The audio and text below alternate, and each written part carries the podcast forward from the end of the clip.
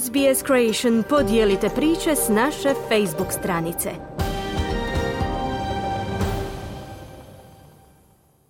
Vi ste uz SBS na hrvatskom jeziku, ja sam Mirna Primorac. Okrećemo se sada vijestima iz Hrvatske.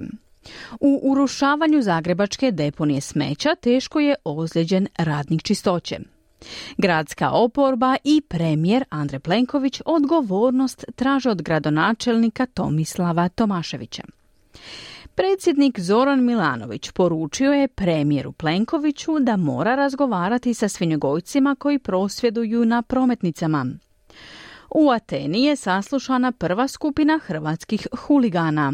Zbog štrajka u grčkom sudstvu male su šanse za brzo puštanje na slobodu. Iz Zagreba se javlja Siniša Bogdanić.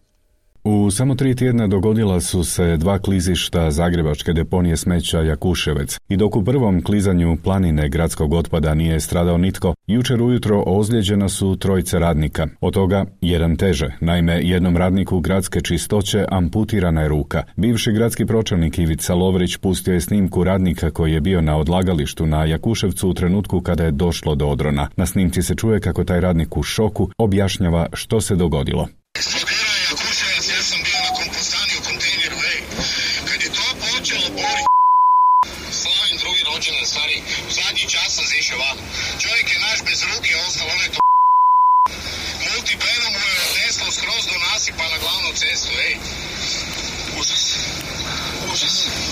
Podsjetimo, Jakuševec je zagrebačka rak rana koju je aktualna gradska vlast predizborno obećala sanirati. Zapravo ta sanacija činila okosnicu njihovog programa da bi po dolasku na vlast gradonačelnik Tomislav Tomašević i stranka Možemo priznali da to nije posao koji mogu odraditi u aktualnom mandatu. Posljedično, Zagrebačka gradska oporba nikad glasnije traži odlazak Tomislava Tomaševića i njegove garniture, a i mještani oko deponije iz koje se širi smrad do samog gradskog središta u ovom trenutku ne bi imali ništa protiv. Pokazali su to i dok je gradonačelnik obilazio mjesto nesreće. Nesposobni ste i maknite se! Uništili ste ovaj Zagreb, dosta je politika vozila ovaj grad. To se ni događa. Ne, ne, sad se skrivaš! Kad si došao u Jakuševac u dvije i pol godine? Ne usudiš se doći, nemaš hrabrosti. Pa nije vremena ima. Nema vremena, da. Ti ćeš voditi grad, ne možeš svoju, svoju kućni savjet ne možeš voditi. Tomašević je opovrgnuo optužbe da je do odrona došlo zbog odlaganja biootpada na Jakuševcu, istaknuvši da se biootpad kompostira, a na Jakuševec odlaže miješani komunalni otpad. Iako je inspekcijski nalaz od 20. studenog nakon prvog urušavanja utvrdio da je umjesto miješanog komunalnog otpada u planinu gradskog smeća ugrađivan i biootpad koji je uzrokovao urušavanje. Taj inspekcijski nalaz objavio je jutarnji list. I zastupnica Možemo i predsjednica Saborskog odbora za zaštitu okoliša i prirode Sandra Benčić, odgovarajući na navode Zagrebačkog HDZ-a da je do odrona došlo zbog velikih količina biootpada, kazala je da se o tome posebno raspitala i da se biootpad tamo ne odlaže. Sindikati traže jamstva da radnicima nisu ugroženi životi prije no što deponija nastavi s radom, a gradonačelnik je u programu javne televizije odgovarao na pitanje hoće li metropola biti zatrpana otpadom i je li to propast njegove zelene politike. Pa to se ne smije dogoditi, to naravno ne može biti opcija. Tako da jedno vrijeme bez odlaganja danas, mi smo inače odmah, čim smo danas vidjeli što se dogodilo, zabranili danje odlaganje otpada na Kušicu. Nismo čekali nikakve upute od inspekcije na radu koje su došle te kasnije, jer naravno nismo htjeli riskirati bilo kakvu sigurnost radnika. Zašto ste sada prebacili odgovornost za rješavanje Jakuševca na vladu? Što se tiče upravljanja i održavanja Jakuševca, to je odgovornost koja se treba tek utvrditi ne vlade. Što se tiče rješavanja dugoročnog Jakuševca, to je nešto grad Zagreb ne može sam riješiti. Ja sam bio vrlo transparentan i rekao sam kada smo uvidjeli da nije moguće u ovom mandatu zatvoriti odlagalište Jakuševca. Znači to sam rekao gotovo prije godinu dana. Ali sam isto tako rekao danas jasno tri stvari oko koje vlada mora Jeste li se tada zaletili sa obećanjem da ćete riješiti Jakuševac? Tada su informacije bile, do tada je Europska unija financirala projekte koje sada ne financira vezano za postrojenja za obradu otpada. Bez toga nije moguće zatvoriti odlagalište Jakuševac. Je li to svojevrstan poraz vaše zelene politike koje ste obećali? Pa i, i dalje možemo to ostvariti i mi ćemo to ostvariti. Znači nešto što se 20 godina obećavalo se nije napravilo. Znači ja bi najradije bio najsretniji da me dočekalo zatvoreno odlagalište Jakuševac. Međutim to nitko prije nije napravio. Ni na nacionalnoj razini, ni na lokalnoj razini. Mi ćemo to napraviti i treba nam malo političke volje, malo konstruktivnosti vezano za lokaciju, vezano za pitanje Zagrebačke županije i vezano za pitanje financiranja. Odgovornost za Jakuševec je odgovornost grada Tomaševića i njegove većine u gradu te možemo. To je važno znati. Ako vlada treba pomoći, pomoći će, ali mora se znati odgovornost, izjavio je to premijer Andrej Plenković nakon sjednice šireg predsjedništva HDZ-a. Istaknuo je kako je gradu Zagrebu prema informacijama Ministarstva gospodarstva dano što nacionalnih što europskih sredstava skoro 26 milijuna eura za gospodarenje otpadom. Da bi se postigli dogovori treba se dogovoriti o konceptu. Ako su to mogle sve županije, valjda može i grad Zagreb. Mi ćemo pomoći. Volim Zagreb, to je i moj grad, ali politička odgovornost je na njima, dodao je Plenković. Rekao je i da se čuo s gradonačelnikom Zagreba Tomislavom Tomaševićem.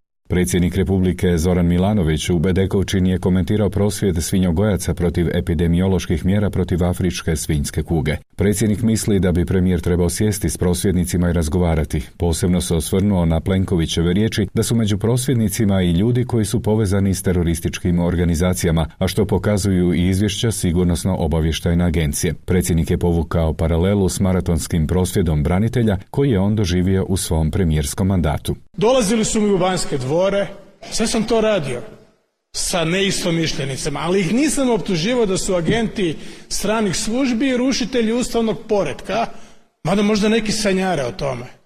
Ima svakakvih budalaština oko nas.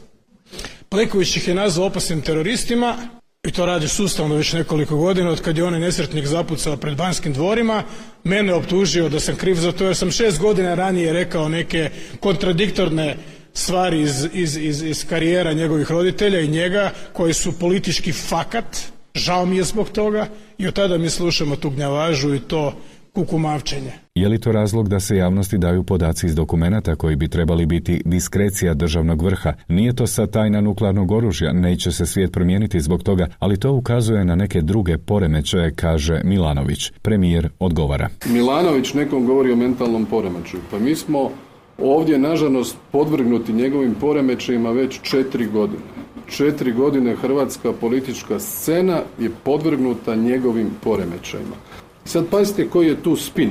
Dakle, spin je otprilike da li mi nešto tako što postoji u izvješćima trebamo reći. Zašto? Zato što nismo se sastali u Vijeću za nacionalnu sigurnost s čovjekom koji vrijeđa vladu, vrijeđa ministre, na osobnoj razini ovog onog predsjednika sabora, predsjednika vlade, ma doviđenja. Oglasio se i predsjednik saborskog odbora za unutarnju politiku i nacionalnu sigurnost SDP-ov Siniša Hajdaš Dončić kaže da ugroze za hrvatski pravni poredak nema te da ne namjerava sazvati sjednicu odbora zbog navodnih ekstremista među svinjogojcima koji prosvjeduju. Plenkoviću to se ne radi. Ako poštuješ državu, ako poštuješ instituciju, ako poštuješ sigurnosni sustav, onda neke stvari možeš i prešutjeti, poručio je putem medija Hajdaš Dončić premijeru. Hajdaš Dončić, inače poznat po tome da za bilo koje pitanje koje on ne zna, šta radi? Uzme papir i onda piše pismo. Draga SOA, je li istina ovo, je li istina ono? Onda SOA, kao valjda jedina ultimativna istina u Hrvatskoj, njemu piše pismo je ili nije. Onda ako slučajno mu ne odgovara, onda šuti da dobije odgovor.